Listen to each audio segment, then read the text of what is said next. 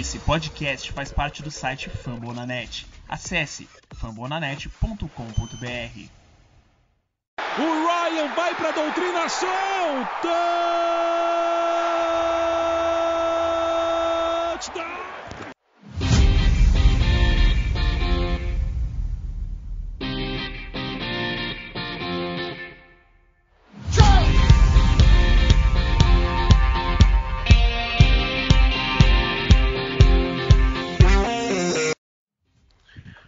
Olá, amantes da bola oval, salve nação Rise Up, mais um episódio do Falcons Play Action começando aqui para vocês, continuando na nossa análise aqui do draft, e hoje a gente vai pular a posição de linebacker, vai pular o meio da defesa para chegar nas trincheiras ali, na linha defensiva, né, na famosa DL, e vamos comentar um pouquinho aí sobre os edges, sobre alguns inside defensive linemen, né, ou defensive tackle para a galera mais antiga que está acostumada.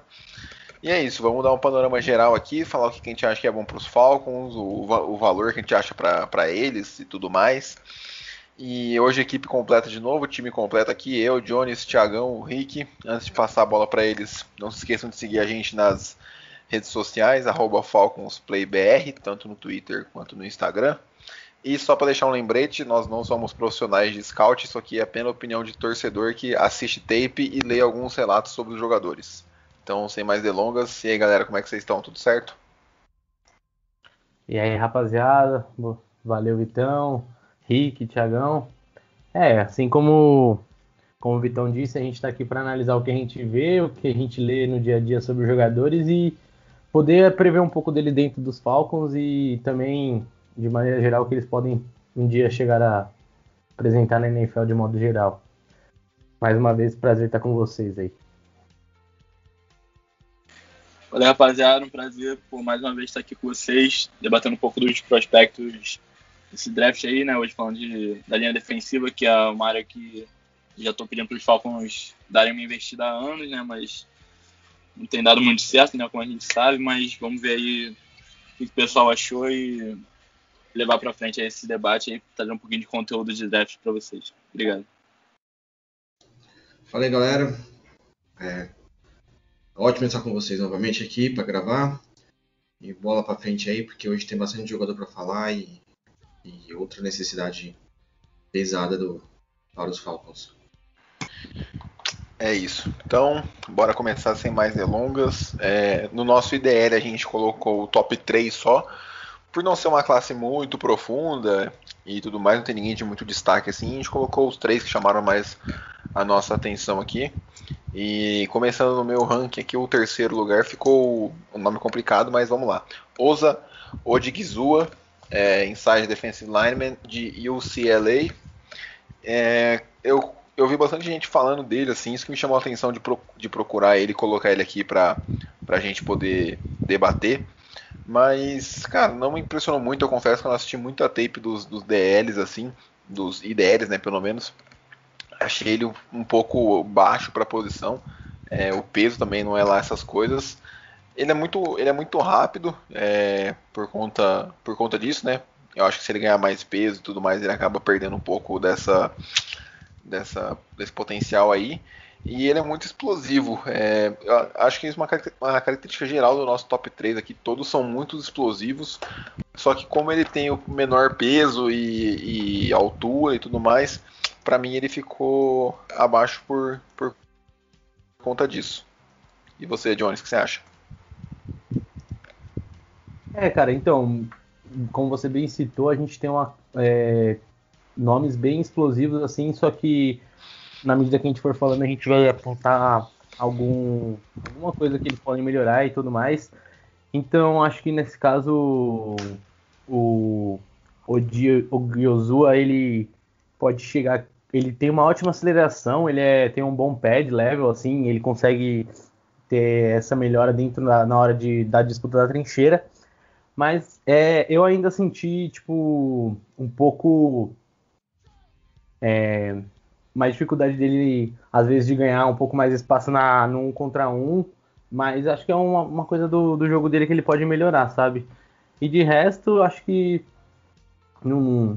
também não me chama muita atenção nos tapes. Acho que ele acaba... A sua envergadura não é tão... Não achei tão boa. Pode ser que vocês tenham visto alguma coisa diferente. Algo que pode comprometer ali jogando dentro da linha, mas... nem da linha não, né? Fora da linha. Pô, caramba, desculpa. Me enrolei, gente. Mas acho que ele pode melhorar um pouco mais essa parte do jogo dele. Então, o que eu percebi do Odighizuwa, né? Pronunciei. Basicamente, é um projeto, né? Teria que ser bastante trabalhado, né? Ver que ele coloca força no jogo dele, mas ele é um pouco abaixo do peso ainda assim. E eu acredito que ele tem a melhorar, né? Ele jogou todos os anos dele em UCLA. Então, talvez numa comissão técnica, né? O pessoal da preparação física consiga, né, melhorar um pouco essa questão do peso e da força dele, que não são ideais. Mas tu vê que o que ele pode melhorar é o que pode ser consertado, assim. Eu não acho que ele seja muito abaixo da média, mas também não acho que seria um jogador nem de segunda rodada, né? Então isso seria bom para os Falcons, assim, para pelo menos conseguir, né, caso deseje selecionar ele, né, deixar mais para as rodadas mais na frente, porque na primeira e na segunda rodada não acredito que ele vai ser escolhido. Bom, o que eu achei do Osa é, por ele ter medidas menores do que geralmente a posição pede, então eu acho que ele acabou ficando abaixo mesmo, ficou em terceiro lugar. Um ponto positivo que eu achei nele é que ele consegue, ele acha meios de contornar o seu marcador, entendeu? Ele não se abate ou não se deixa ser levado, então ele fica brigando o tempo todo para tentar contornar o seu marcador e alcançar o atacante ou o quarterback para dar um hit, né?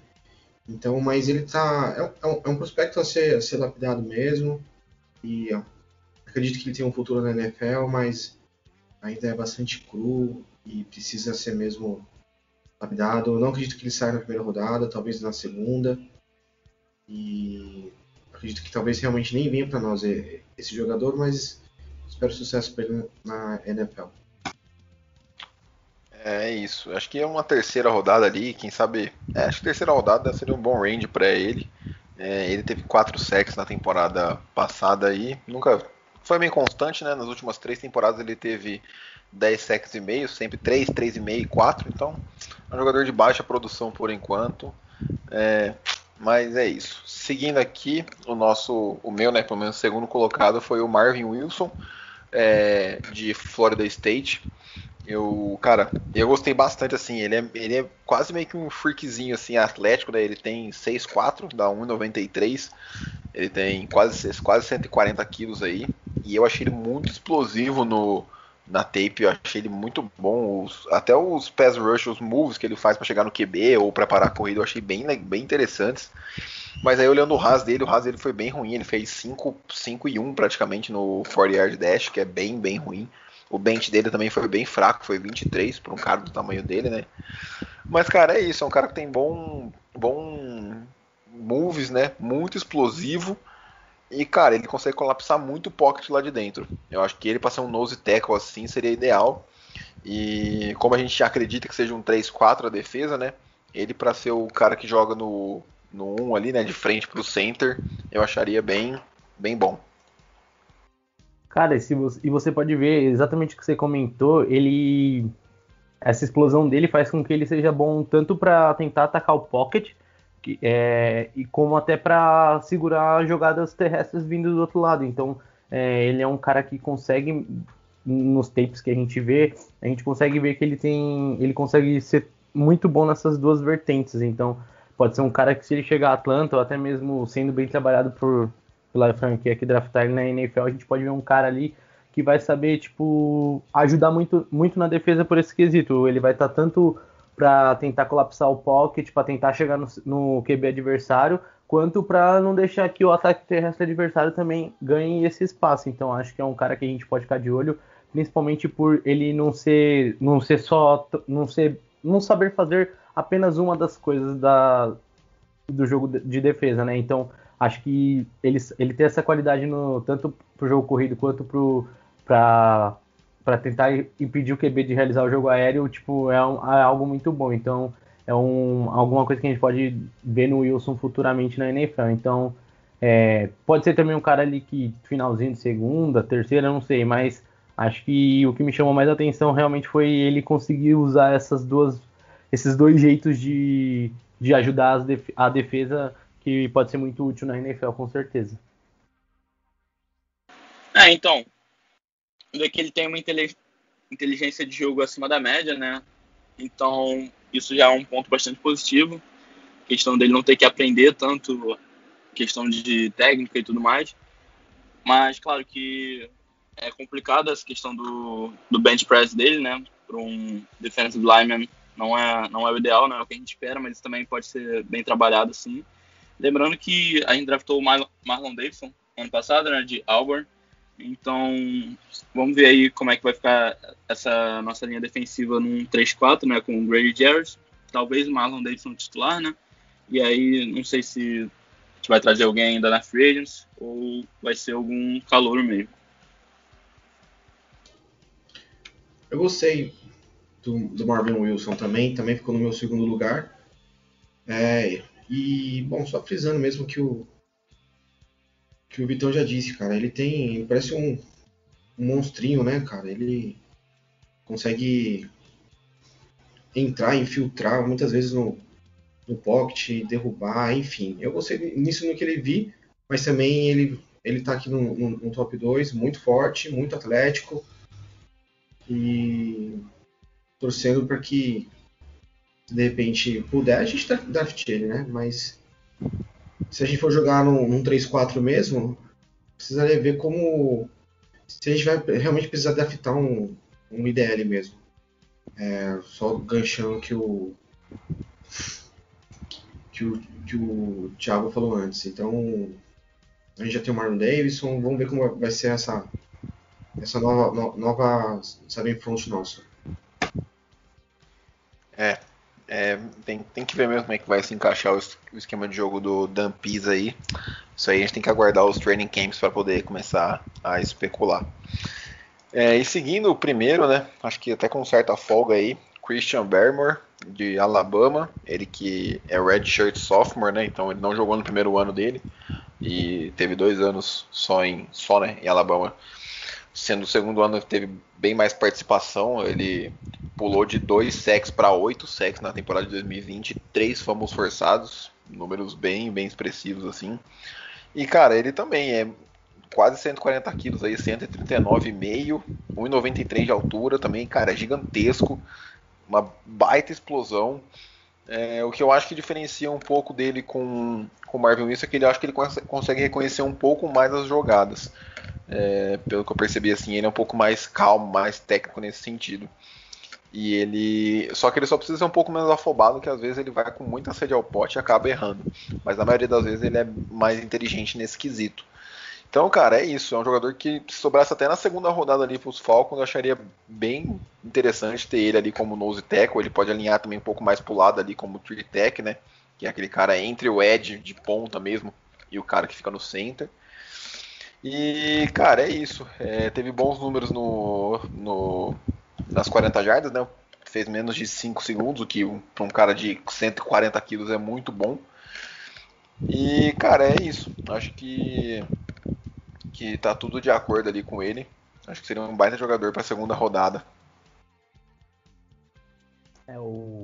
O Barmore, inclusive até mandei para vocês antes da gente gravar, que foi um dos caras que assistindo os tapes, assim, eu gostei mais. E ele me chamou muita atenção no tape dele contra a Notre Dame, que eu tava vendo também, que não sei se é sistema ofensivo de Notre Dame, já tinha preparado.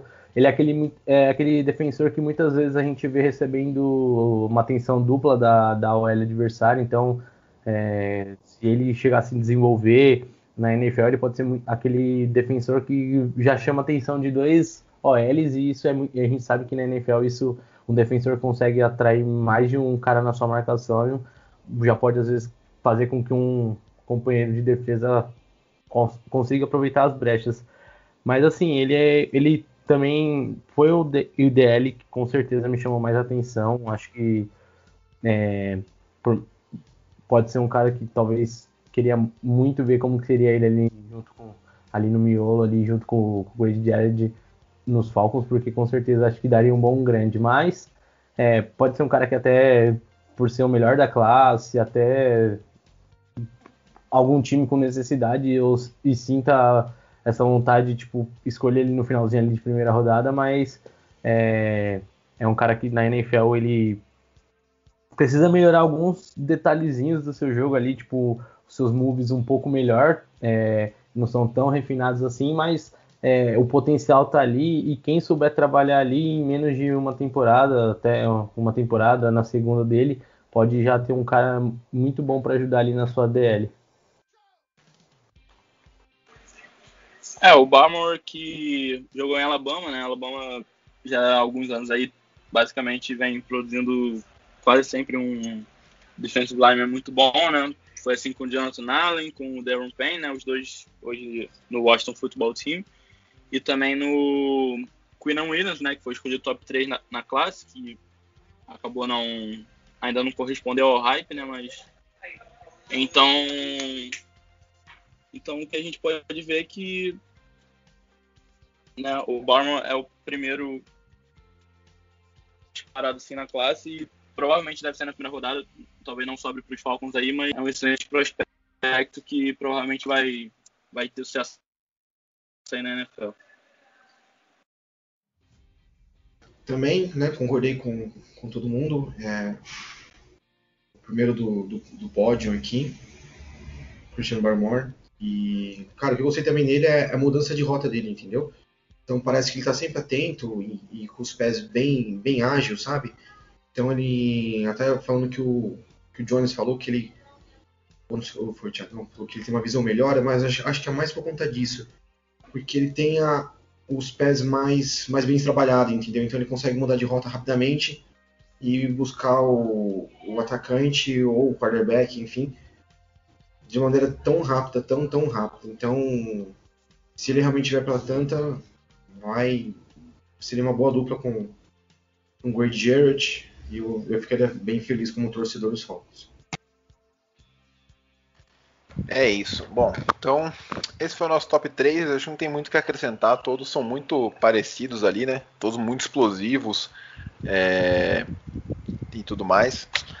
Mas é isso. Então, bora passar agora para o ranking de edges. Esse aqui, sim, nós temos nosso top 5 de posição. E começando com o meu quinto colocado, eu selecionei não, né? Eu coloquei o Azeez Ojulari, de Georgia. E, cara, eu confesso que eu esperava bem mais, assim, eu vi bastante gente falando dele. Primeiro eu não sabia se eu colocava ele como linebacker ou como edge, mas eu vi que ele alinha bem mais como edge, só que ele dropa, né, que a gente chama, ele às vezes cobre o passe também. Mas é isso, assim, eu achei ele meio fraco fisicamente, pra mim ele tem que ganhar peso pra poder chegar na NFL. Se ele pega um cara de linha ofensiva ali pesado, ele não consegue jogar de jeito nenhum. Ele é versátil, né? Como eu falei, ele pode jogar tanto no linebacker como o edge, seja no 4-3 ou no 3-4 ali, tanto em pé, né, quanto com a mão no chão.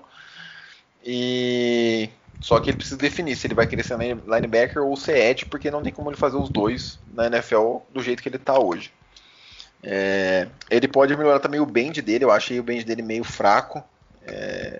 Isso aí prejudica na hora dele fazer o pass rush em cima do QB. E quando ele vê que o OL dominou ele no 1-contra-1, cara, ele desiste da jogada. O motor dele para na hora, ele não tenta continuar. E eu também achei ele bem fraco em relação ao jogo terrestre. Eu achei que a percepção de jogo dele, assim, o reconhecimento da jogada dele é meio fraco.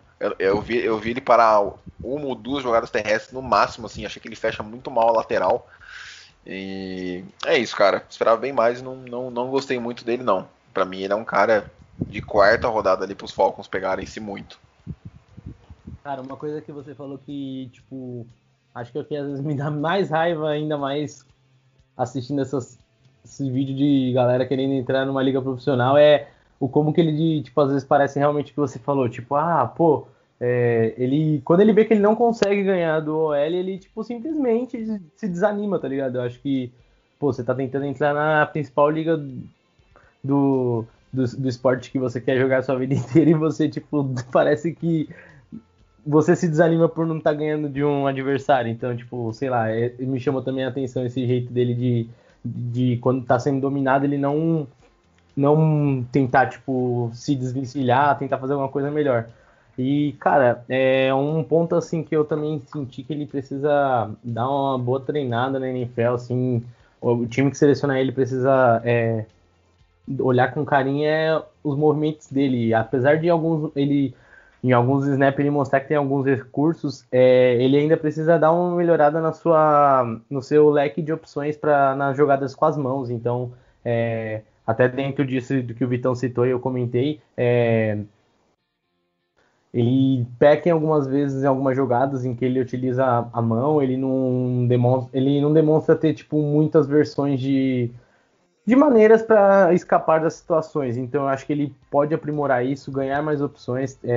Acho que é um ponto muito necessário essa jogada de mão dele para ele poder chegar na NFL e talvez ser um cara que ele se mostrou, apesar de poucos snaps no college, ele mostrando certa evolução, e se ele souber melhorar essas partes do jogo dele que ainda carecem de uma ajuda, com certeza ele pode ter, se é aquele caso que a longo prazo pode ter um nome na NFL, assim, melhor do que hoje vendo ele como um prospecto do draft.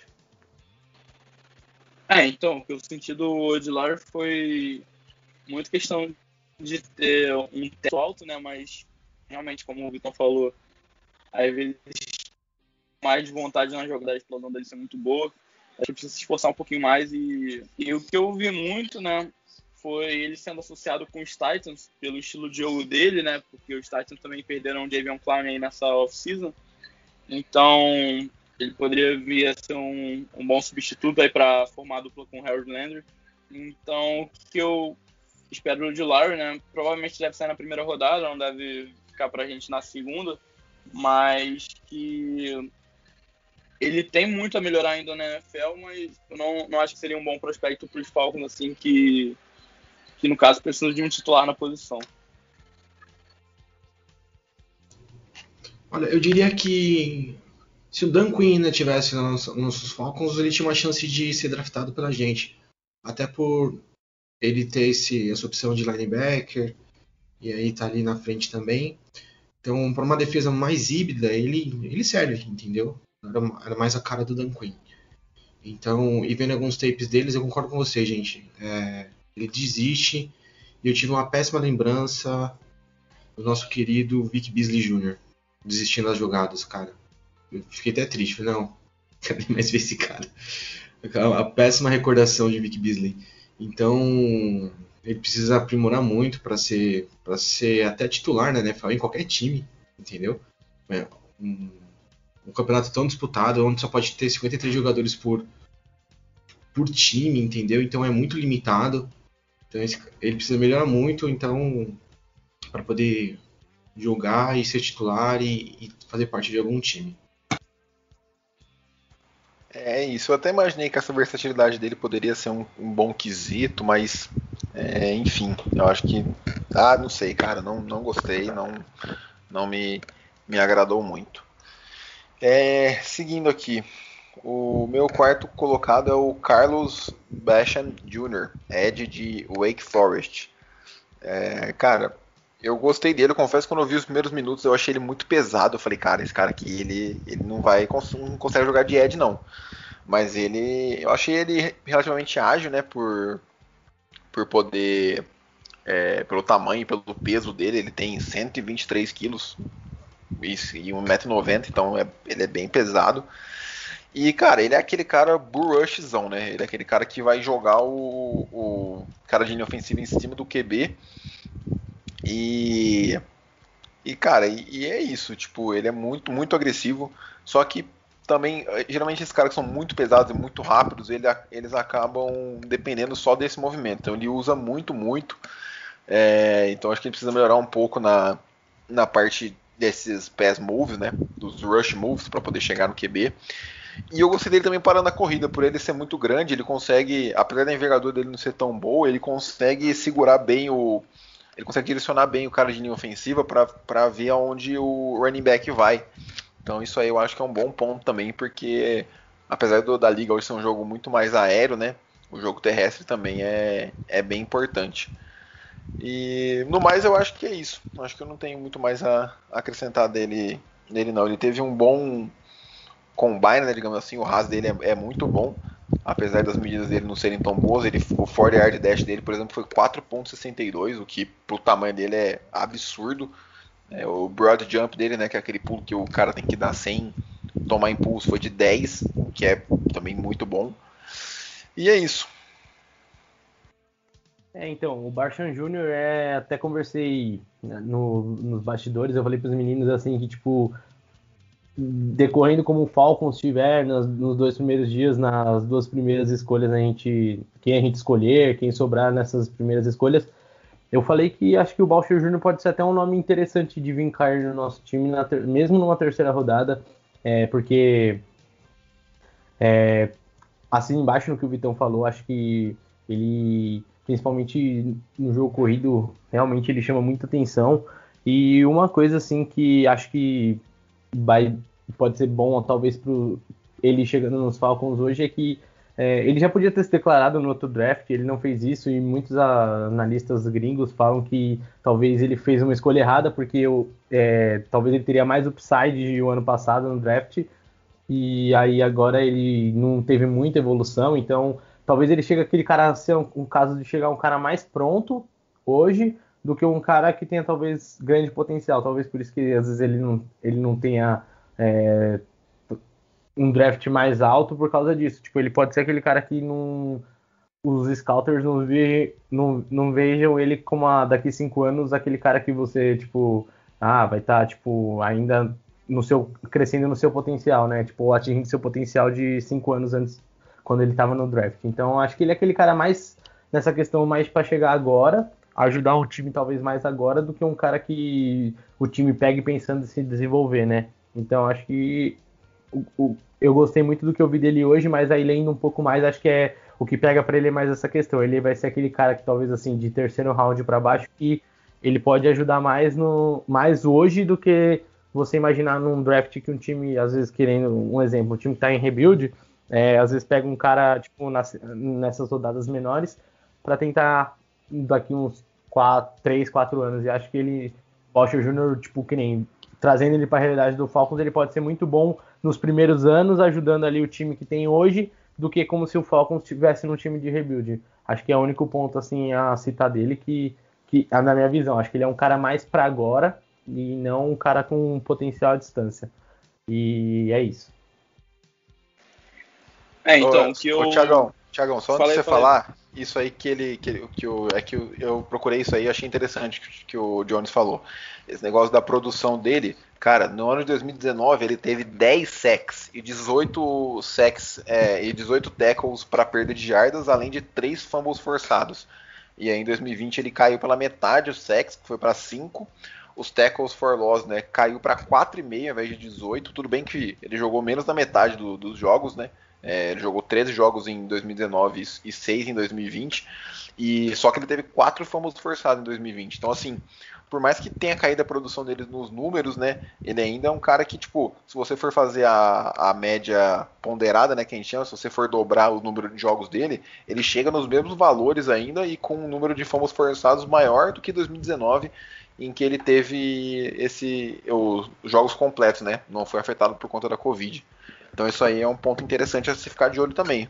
Acho que é por isso que a galera vê ele mais hoje, tipo vê como um cara talvez até mais pra hoje, tipo, um time de hoje do que de um time que tá pensando em ganhar no futuro. Sim, sabe? Concordo. Vai lá, Thiagão.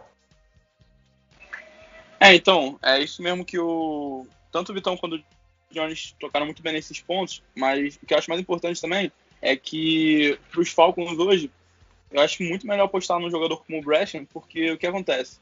Essa classe não tem um Chase Young, nem um Nick Bosa, nem um Joey Bosa, né? Que é aquele edge número 1, pronto, excepcional, com potencial excelente. Nessa classe são muitos jogadores bons e alguns com potencial absurdo que a gente vai falar ainda. Mas o Brasham hoje eu acho que ele seria muito bom para a necessidade dos Falcons, assim, né? De jogar ali no lado oposto assim, do Dante Fowler e poder suprir a necessidade pra gente do que apostar em alguém, né? Como a gente apostou no Vic Beasley uns anos atrás e acabou não dando certo, né? Então, eu acho que ele hoje seria um titular sólido na NFL, mas, assim, nada muito excepcional. E ajudando o jogo corrido também seria, né, algo a mais, assim, que pode vir a ser importante pro nosso time. Eu concordo com o que o Thiago falou. Acho que hoje ele encaixaria melhor nos Falcons por estar mais pronto, entendeu? A gente tá com uma carência de edge faz algum tempo já, né? Então, tivemos o Vic Beasley, depois teve o McKinley. Então, a gente não tem dado certo, entendeu? Então, talvez pra gente adaptar alguém que esteja mais pronto assim, com potencial grande, e pela falta de um grande nome na classe desse ano, então, para os Falcons poderia ser uma boa sim, e eu gostei dele, mas, apesar de não ser meu favorito, mas pensando por esse lado que vocês todos falaram, seria uma boa sim para os Falcons. É isso, eu também gosto dele bastante, acho que dependendo de onde ele sobrar ali, acho que o range dele está em terceira rodada, se algum time der um reachzinho até segunda, mas acho que se por acaso os Falcons subissem ali para o fim da terceira e tudo mais, acharia um nome bem legal. Aí passando para o meu terceiro nome da lista, eu fiquei bem surpreso negativamente, né? O meu terceiro nome aqui é o Kwity Paye, edge de Michigan. Ele que é o primeiro na board de quase todos, analistas, enfim. Mas, cara, pelo que eu vi, assim, não me agradou muito. Ele é um caso muito estranho, assim. Eu acho ele muito bom fazendo os moves para chegar no QB e tudo mais. Eu acho ele muito ágil pro tamanho dele, assim. Ele é pesado, ele tem 1,87, ele pesa quase 120 quilos, então ele é relativamente pesado, assim, ele é muito compacto. Tanto é que o bench press dele, ele fez 36, o que é surreal. Não, é 31, perdão. O que é surreal pra um cara desse tamanho assim, né? Mas assim, de resto, cara, eu não gostei muito. Apesar dele saber finalizar o sacks dele, eu achei ele fraco reconhecendo as jogadas. Também não gostei dele parando o jogo terrestre. E quando ele alinhou pelo meio da linha, também achei ele bem mal. Então, pra mim, ele é aquele edge rusher puro, assim, de 4-3, sabe? Aquele defensive end que vai tentar fazer o arco, vai tentar contornar o arco ao redor do cara de linha ofensiva pra sacar o QB. Mas é isso, assim, me decepcionei bastante com ele. Achei que ele poderia ter sido melhor nesse sentido. E é isso, assim. Pra mim, ele é um cara de segunda rodada. Não acho que ele é um cara de primeira. Porém, posso estar extremamente enganado, porque, como eu disse no começo, nós somos apenas torcedores que assistem tape e a gente faz uma análise aqui pensando também nos Falcons. Também não vejo como que ele se encaixaria. Mas então, fala aí. Só sem querer atropelar. Imagina. Você tem a quantidade de saques dele em 2019 e 2020? Vou puxar aqui, dá um minuto que eu puxo. Eu assisti que eu vi, ele, pra mim não mostrou ele com saque. Se um cara ser o board número 1 sem saque, é isso mesmo ou eu puxei errado? Cara, ele teve. É que ele só teve 4 jogos em 2020, ele teve 2 sacks. O melhor ano dele foi em 2019, né? Que em 12 jogos ele teve 6 sacks e meio. Assim, é um número bom, ele só teve um fumble forçado na carreira inteira do college, ele tem 4 anos no college, isso aí também é um ponto importante de se comentar, um ano a mais, um ano a menos faz bastante diferença, porque é um ano a menos que o cara tem de profissional na NFL, né, e mostra também que ele precisou ficar 4 anos para poder se desenvolver ao máximo, então é isso, assim, os fumbles para mim mostram um pouco... Não é dificuldade, né? Mas que ele nunca conseguiu chegar no QB limpo, né? Porque geralmente quando o Ed chega no QB limpo, cara, ele vai forçar o fumble. E também no jogo terrestre, né? Não forçou um fumble só em 2018, 19, 20, em 16 jogos não forçou nenhum fumble. E teve 8 sacks e meio. Assim, são números ok, mas é igual você falou, né? Para ser o edge número 1 da classe, como muitos falam que ele é top 15, aí eu não concordo muito, não. É, então, igual eu comentei também antes de gravar, assim, acho que do que eu li até o pessoal brasileiro que faz um belo trabalho e o pessoal da gringa, vendo os vídeos, assim, igual o Vitão fala, a gente é torcedor que tá vendo, que a gente às vezes vê o vídeo, então cada um tem uma maneira de analisar, assim, então eu até falei, acho que o Rick ainda não tava, eu falei pro Vitão, pro Thiago, eu falei assim, pô, dos que eu mais projetava ali em cima, tipo, do bem do vídeo foi o que eu achei, assim, que eu fiquei mais, caramba, tipo, não é eu vendo, não foi o que me chamou a atenção lendo sobre ele, então, tipo, acho que ele pode ser até chegar entre os três principais, que a gente ainda vai falar dos outros dois, mas acho que dos três ele pode ser o talvez mais pronto hoje, ele pode até ter uma carreira legal, acho que algumas questões de movimento, assim, mas ele pode melhorar, mas acho que o que mais chama atenção nele é a agilidade dele, assim, ele era um jogador, ele na sua época de college, assim, no geral, ele era aquele cara bem atlético mesmo, ele foi campeão de atleticismo, então, assim, ele pode até, o que vai compensar talvez nele não vai ser às vezes a questão de força e talvez de movimentos no início, mas a gente pode, o time que draftar ele vai estar pegando um cara bem ágil, então talvez esse primeiro ano quem tiver que draftar o Paye, talvez eles vão ter que trabalhar muito essa questão, tanto de movimento, dar um pouco mais de força para ele, mas assim, você vai estar recebendo um cara que vai ser muito ágil, vai usar o atleticismo para agredir. Então acho que o lado bom dele é esse, ele vai ser essa agilidade dele pode trazer junto à agressividade e ajudar nesses momentos, mas acho que ele vai precisar moldar bastante o peso e ganhar um pouco mais de trabalho de mãos ali nos movimentos em gerais para poder ajudar. E também acho que, igual o Vitão falou, eu não vejo talvez ele em específico, pelo que projetam ele sair, com uma lead dos Falcons. Acho que talvez hoje... até por ter citado do Basham Jr., acho que na altura que ele tá parecendo que vai sair no draft, eu preferia não arriscar, talvez acho que dava para fazer alguns outros movimentos ali, então a minha visão dele é sobre isso, tipo, talvez vai ser um cara muito ágil no começo que vai precisar melhorar esses quesitos. O Jones falou exatamente o que eu estava pensando nesse quesito de...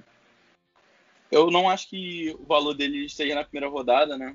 Eu acho que não seria bom negócio para os Falcons, né? No caso de um trade down ali, pegar ele na 15 ou na 19.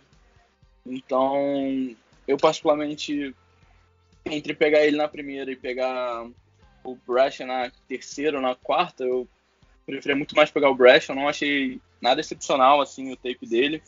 Ele claramente é um bom jogador, claramente tem um futuro na NFL, mas eu não acho que encaixaria no esquema dos Falcons hoje.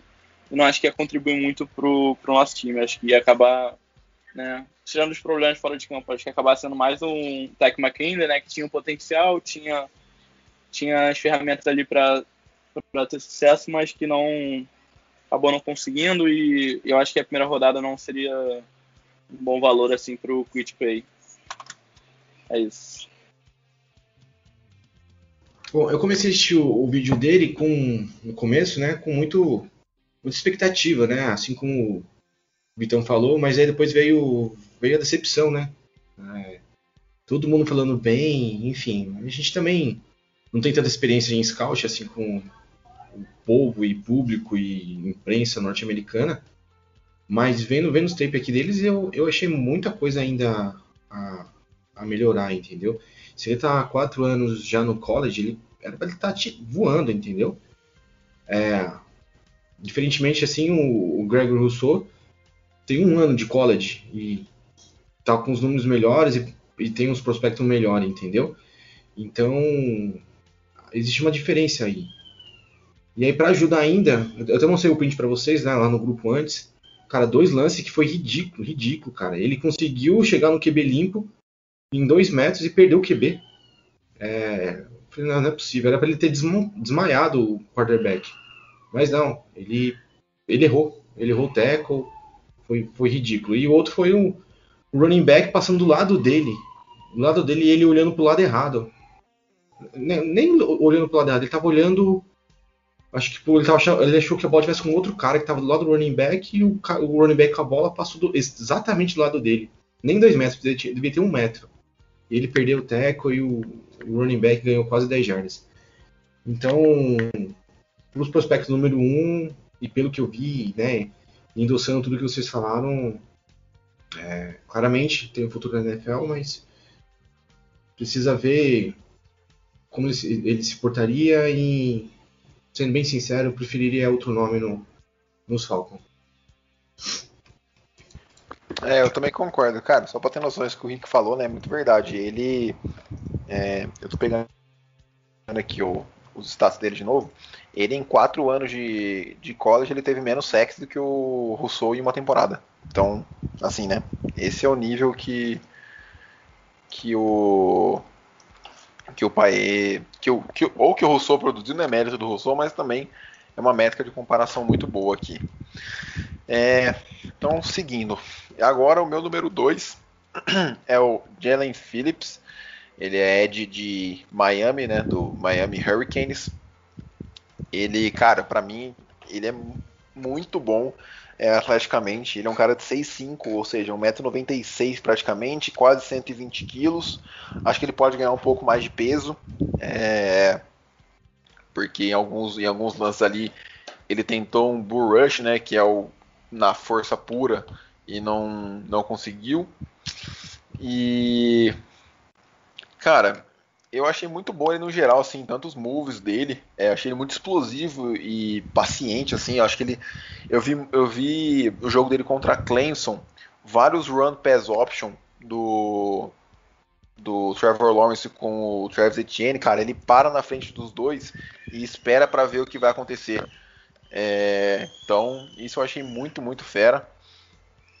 Eu também gostei muito dele por dentro da linha, cara. Muitas vezes ele alinhou como three tech, né? Já imaginando no esquema dos Falcons. E, cara, ele na força bruta ali, no meio dos guards, do center, conseguiu se infiltrar no backfield ali. Isso eu achei muito, muito bom. Eu acho... Apesar da paciência dele, ele precisa melhorar na leitura das jogadas, que nem... Cara, teve um lance em que ele esperou o run pass option acontecer, ele viu pra onde foi, só que ele foi no cara errado. O QB saiu com a bola e ele foi no running back, sabe? Então, esses tipos de erros, assim, precisa melhorar. Cara, outra coisa, finalizar o sacks também. Que agonia. Eu acho que era pra ele ter tido uns 4 ou 5 sacks a mais do que ele teve nessa última temporada, só de vezes que ele chegou, só que ele ficou tão afobado para sacar o cara, que o cara deu uma gingada e acabou se desvencilhando dele. E acho que no mais é isso. Ele teve, já pegando as estatísticas aqui, ele teve 8 sacks na temporada passada, né, na de 2020, em 10 jogos, que é um número bem bom. 15 sacks e meio tackle for loss, né, o tackle para perda de jardas.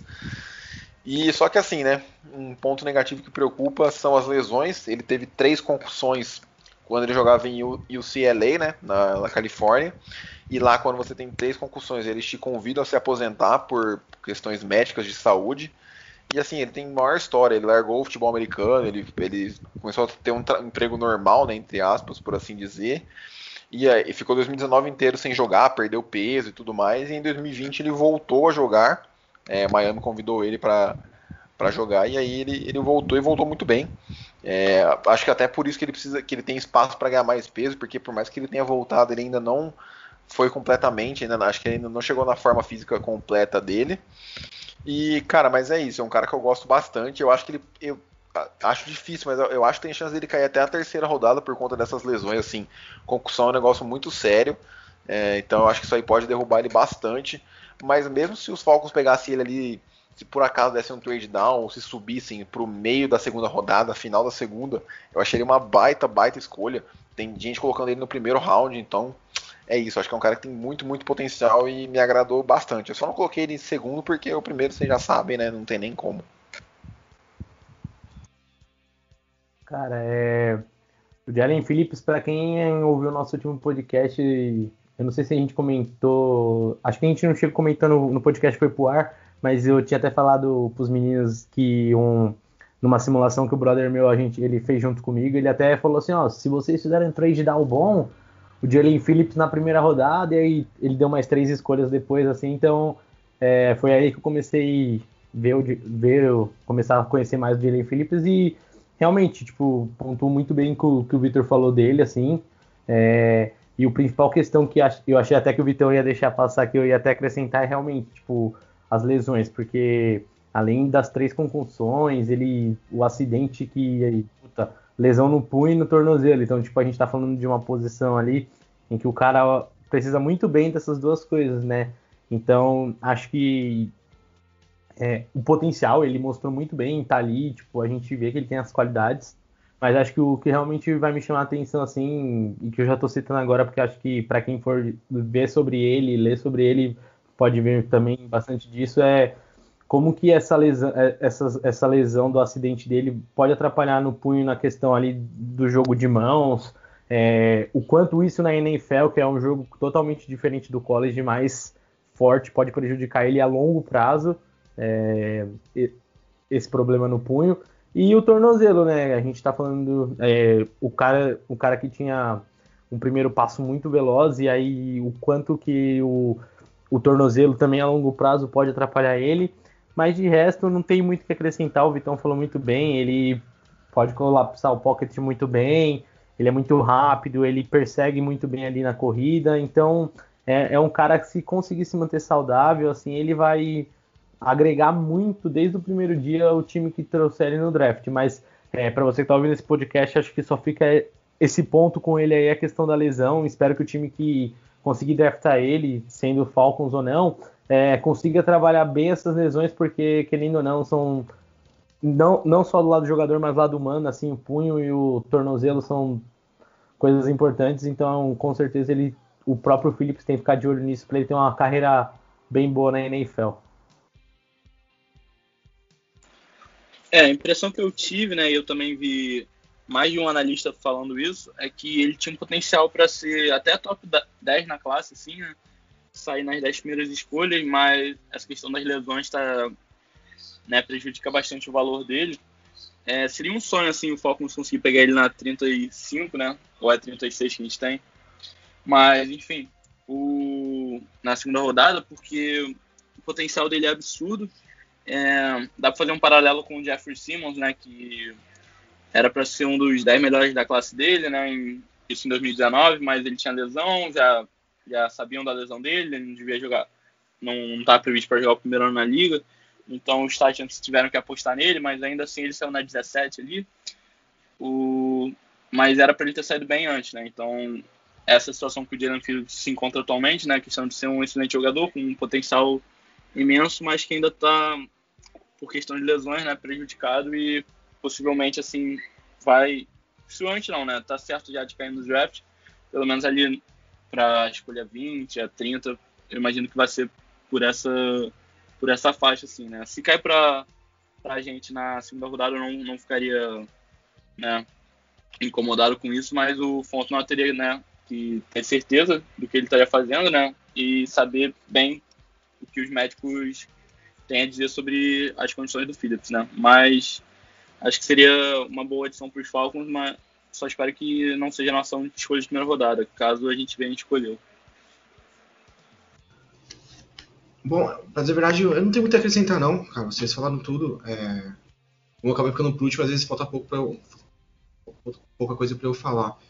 Mas eu gostei bastante dele e o que eu gostei dele é que ele faz tanto movimento, né, o de força como o de passe, contra-passe, é muito bom dele, então... Tudo depende mesmo das questões de lesões. Tornozelo é muito sério, cara, porque é o que tá no pé ali no chão, e ele tá fazendo força, fazendo o bull rush lá e forçando o tornozelo com o pé. Enfim, é complicado, mas é um prospecto grande pra ele. Espero que ele tenha sucesso, não só no Falcons, mas pra quem draftar ele. Parece um bom jogador. É isso. E agora, chegando no nosso, pelo menos no meu, né, no primeiro edge da classe, não tem como, né, acaba chovendo molhado aqui. Para mim é o Gregory Rousseau. Acho que quem tá ouvindo aí os podcasts já viu que eu sou, que se eu fosse um GM, eu ia ser aquele tradicionalzão, aquele tiozão que gosta dos caras freak atléticos, mas, cara, não tem jeito, o cara é absurdo. O Richard do nosso grupo comentou um bagulho que é verdade, ele parece um avatar, ele parece um adulto jogando com o sub-13 da NFL, sabe, de futebol americano no geral, do college. O cara é muito grande, mais de 2 metros de altura, 2,1, 120 quilos, tem espaço para ele ganhar massa ali, acho que isso aí é um ponto que se ele conseguir ganhar ali, acho que uns 5, quem sabe até uns 10 quilinhos ali, vai ser importante para ele, pro tamanho dele, ele precisa ter mais força para enfrentar a linha ofensiva da NFL, mas cara, ele é muito completo, eu acho a explosão dele muito boa pro tamanho dele, apesar dele não ter tido um Pro Day tão bom, eu vou pegar os status aqui, mas cara, ele chega muito rápido, a passada dele é muito larga, o primeiro passo dele, então isso aí já faz ele ter uma vantagem enorme, né, em relação ao cara de linha ofensiva. Pegando aqui, o que preocupou, né, é a força dele, que a gente já falou aqui, que precisa ganhar massa, ele fez 21 só no supino, o que dá um 4.8 de 10, mas o 40-yard dash dele foi muito bom, né, ele é bom tanto de aceleração final quanto de explosão. O tempo, eles marcam tanto nas 10 quanto nas 20 jardas também, né, para medir a explosão dele. Também foi de elite, o tempo aqui, todos acima de 9. Então, cara, é isso, sabe? Ele tem um bend muito bom, a envergadura dele é absurda, o que ajuda muito a ele parar o jogo terrestre. E, cara, não tem o que falar, né? Pô, ele teve 15 sacks e meio em 2019, em 13 jogos, e 19 tackles for loss, 19,5, né, tackle for loss e 2 fumbles forçados, sabe? Porra, a temporada do cara foi absurda, só que pontos que preocupam, né, que eu coloquei aqui pra mim, que são 3. O opt-out dele, que fez que ele ficasse um ano parado, digamos assim, né, por mais que ele esteja treinando, se preparando pra NFL, cara, ele não jogou, diferente, treino é treino, jogo é jogo. A falta de experiência, porque antes, pra quem não sabe, ele era safety e wide receiver no high school, né, no colégio, no ensino médio. E aí ele passou a ser edge no college, e em 2018 ele só teve um jogo, que ele jogou, tipo, quase, acho que ele jogou menos da metade da partida, então ele só teve uma temporada, ele tem 13 jogos como edge na carreira inteira dele. Então isso pode preocupar a experiência, por mais que seja treinável, isso aí afeta, né, o valor do jogador. E também, cara, o Pro Day ruim, né? Pro Day ruim, por mais que a gente saiba que o Pro Day não pode ser só métrica para você draftar, mas, cara, a gente sabe que na NFL não é assim. Tem muito cara que ganha muito valor por um Pro Day absurdo, assim como tem cara que perde muito. Então, isso aí pode prejudicar ele. Mas, cara, assim, um sonho seria ele cair para a segunda rodada, para os Falcons selecionarem ele na 35, né? Na 36, na verdade, né? Que é a 4. Então, cara, é isso, sabe? Pô, eu acho ele muito completo, o potencial dele tá lá, eu acho que ele já pode começar a produzir desde o primeiro ano. Muita gente fala que não, eu acho que ele já pode começar a produzir desde o primeiro ano. Pra mim, ele alinha tanto no lado mais externo da linha, enquanto um pouco mais por dentro, ele tem envergadura pra isso, só precisa ganhar o peso. E é isso, cara, eu sou fã demais dele, pra mim é o edge número 1 da classe aí. Pô, igual o Vitão disse, cara, ele é realmente assim um físico muito bom, assim, é o que chama atenção. Acho que mais uma vez o Vitão frisou bem os pontos dele. Ele tem a qualidade, tá ali, ele tem um atleticismo muito grande, o tamanho, o corpo dele, tipo, muito bom para quem tá entrando na NFL. E assim, cara, apesar de ele ter jogado só um ano, 2018 ele não ter jogado por lesão, em 2020 ele ter dado opt-out por causa da Covid e tudo mais, ele é aquele cara assim que a gente vai ver ele ganhando jogos assim contra os seus adversários, vamos dizer assim, de linha ofensiva, os mais lentos, os tackles mais lentos vão ver o Rousseau ganhar deles na velocidade, e os mais rápidos vão ver ele ganhar na força. Então o Rousseau, ele pode ter o bom do time que vai ter ele é essa vertente, né? Tipo, a gente vai ter um cara que consegue, quando ele não conseguir ganhar na força, ele vai ter velocidade para auxiliar ele, e vice-versa. Então, acho que é um ponto muito bom para ficar de olho, para quando ele vir para os Falcons, ou também quando a gente for assistir algum jogo dele em outro time. Então, acho que é o que me chama mais a atenção nele. E acho que foi até o Thiagão que disse antes da gente gravar, ele lembra muito o Hunter dos Vikings, Então, assim, o Hunter também, quando entrou na NFL, a galera até considerava ele um pouco cru, e hoje você, quem assiste NFL nos últimos anos, pô, vê a defesa dos Vikings, viu a defesa dos Vikings, o Hunter, pô, baita jogador. Então, acho que se for mais ou menos nessa proporção, tipo, o Rousseau tem tudo pra... O potencial pra ter uma boa carreira tá ali. Então, acho que é isso, mano. O Vitão falou muito bem. Acho que a única questão mesmo, até principalmente pra quem acompanha... Lá nos Estados Unidos é essa questão de um ano bom e 2 anos em que ele não jogou por lesão e por decidir não atuar, mas acho que de resto não tem muito o que duvidar, não. O menino tem seu potencial, e quem apostar nele com certeza vai estar trazendo um bom jogador a longo prazo. Então, basicamente tudo isso que o Vitor Jones falou tá bem condizente. A questão mesmo é que, engraçado, né? Na verdade, antes do podcast, eu comparei ele com o Jason. Eu comparei o Danielle Hunter com o Jason Owen, né? Que é um outro edge dessa classe também, que a gente não citou, mas fica de menção honrosa. Engraçado, mas também o Rousseau, né? Ele tá sendo muito associado com os Vikings na escolha 14, né? Isso em mais de uma draft que eu já vi. Também para os Steelers, lá no final da primeira rodada. Eu acho que pelo potencial dele, ele não deve cair para a segunda. Acho bem, bem difícil. Mas tem muito time com medo, assim, né? E muitos analistas também que tinham ele projetado alto e ele só tem caído nos rankings, assim. Ele, né, cada vez mais o pessoal consegue achar um defeito no jogo dele, fala que ele tem um potencial de bust muito alto. Então, muita preocupação em relação a ele em volta da liga. E vamos ver aí como é que vai ser. Eu acho difícil, né, ele cair para a segunda, mas também não ficaria revoltado se os Falcons dessem um trade down e pegasse ele ali no meio da primeira rodada. Acho que seria super justo. Só acho que a gente tem que ficar atento, né, para não acontecer como aconteceu com o Vic Beasley, né, que tinha toda aquela capacidade atlética, mas que não levou o jogo para frente, né. Não é querendo ser pessimista não, mas é porque eu realmente ouvi muito... Ao mesmo tempo que eu ouvi muita gente falando bem do Gregory Rousseau, as mesmas pessoas depois estudaram mais a fundo e falaram que não era bem isso, que tinha algumas preocupações, que o potencial de bust era alto, e aí, né, fica aquela confusão e acaba que o valor dele está ali entre metade da primeira rodada e o final, né? Mas vamos ver como é que vai ser, porque com um potencial desse, não ficaria surpreso também se ele saísse no top 15 da classe ali, principalmente nessa escolha dos Vikings aí, 14, que tem sido um nome bastante ventilado aí. Então, é complicado, né? O que você tá falando aí, Thiago, de repente, né? A galera começou a ver ele como um boost, né? Mas eu vejo por outro lado também, cara, se em um ano como Ed, ele produziu tudo isso e ainda tá cru, então pensa num cara sendo treinado por profissionais, dentro de um ambiente profissional, ele pode melhorar ainda mais, entendeu? Então, Tem dois lados dessa história. O cara é muito bom. A maioria nas batalhas das trincheiras dele, ele ganhou, entendeu? Então, mesmo que de repente o QB já tivesse se livrado da bola, ele já tinha ganhado também a batalha da trincheira. Ele é muito alto. Ele é muito alto mesmo. E ele parece ser um talento mesmo. Então, tá, né?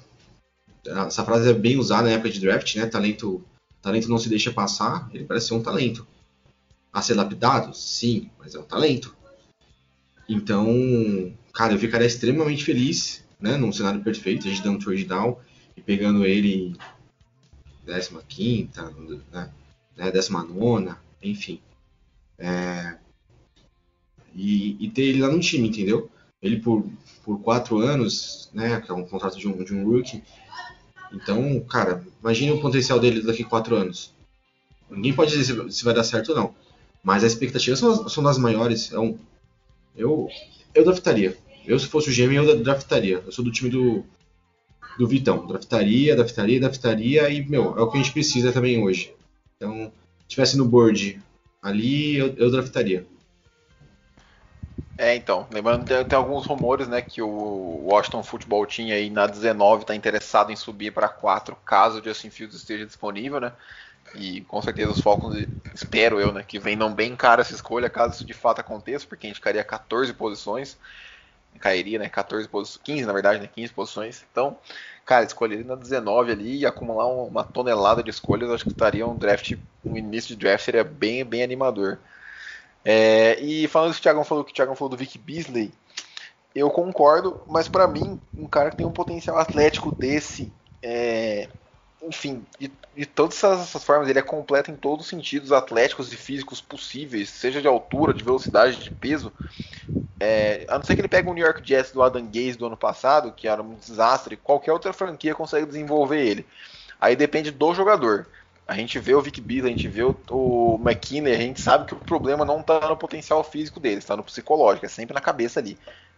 São caras que não são dedicados o suficiente, são caras que, enfim, o problema está na mentalidade, né? Não no porte físico. Então acho que o Rousseau entra nessa categoria aí. Só depende dele mesmo para virar. Para mim, o potencial dele é top 3 edge na liga, top 5 no pior dos casos, se ele atingir o potencial que se espera. Mas é isso, cara. Conseguimos fazer um podcast aí mais rapidinho, né? 1 hora. Para 8 prospectos, acho que está de bom tamanho. E vamos finalizando por aqui. Vocês querem dar mais algum recado aí? Agora é a hora. Pô, hoje, apesar de assim, a gente sentir que deu para a gente falar, cada um expor um pouco ali, acho que ficou bem legal, acho que foi bem bacana, conseguimos trazer um pouco aí mais da posição aí para a galera que acompanha, poder ficar um pouco mais por dentro. Até porque também a ideia é que a galera às vezes assiste o primeiro dia e aí depois quando pega as escolhas do Falcons. Então, tipo, acho que a gente tá conseguindo trazer pelo menos um pouco mais desses nomes de segundo round, onde que às vezes aparece. Então, fico feliz por estar aqui com vocês, conseguindo trazer esse conteúdo pra galera, para agregar para eles no futuro. E é isso, mano. Valeu mais uma vez estar aí com você, Vitão, com o Thiagão, com o Rick. E é isso, rapaziada. Aquele abraço. Bom, rapaziada, eu queria agradecer mais uma vez a presença geral aí, poder estar gravando com você mais uma. E também, pô, desculpa com a galera aí se ficou muito raso o episódio, porque realmente, pô, são 8 prospectos para falar, né? Então a gente não queria ficar algo muito cansativo. Mas, pô, se tiverem qualquer coisa para pontuar, dá um feedback lá no Twitter, no Instagram, pra gente poder saber como vocês preferem e se vocês estão gostando dessa série, quais nomes que vocês querem ver a gente conversando. Então, pô, muito obrigado aí a todo mundo que tem ouvido, né, o nosso podcast e, pô, estamos aí para mais uma semana aí fazendo esse trabalho para vocês. Muito obrigado, viu? Valeu, galera. Valeu por mais uma gravação. E, bom, obrigado a vocês que estão ouvindo. Compartilhem nas redes sociais, dá o seu like, seu retweet e, gente, se cuidem. Andam de máscara sempre. A vida é o bem mais precioso. Um abraço para vocês. É isso. Então, um abraço para todos. Queria mandar um abração especial pro Rick aí, que tá fazendo todo o esforço aí para ter participado desse podcast. A gente aqui da equipe sabe, então desejar uma recuperação rápida para ele aí, melhoras o mais rápido possível. E é isso aí que o Rick falou, galera. Fica em casa porque não tá fácil não. 1 hora vai passar, mas essa hora não é agora. Então, por enquanto, vamos ter consciência aí e todo mundo pensar no próximo e pensar em si mesmo em primeiro lugar. Então é isso, rapaziada. Como o Thiagão falou, fica um pouco mais raso, mas a gente tem que fazer isso para não ficar muito cansativo também. Se vocês tiverem dúvida de qualquer outro prospecto que a gente não falou, ou quiserem saber mais, a nossa opinião mais detalhada de algum, manda uma DM lá no Twitter, um direct no Instagram, qualquer coisa do tipo que a gente vai se falando, tá certo? A gente volta aí nessa semana com o de linebackers. Aí sim, só eles, top 5 linebackers ali mais tranquilo, pra gente poder destrinchar mais. Beleza? Então é isso, galera. Obrigado pela audiência aí. Um abraço, até o próximo e tchau.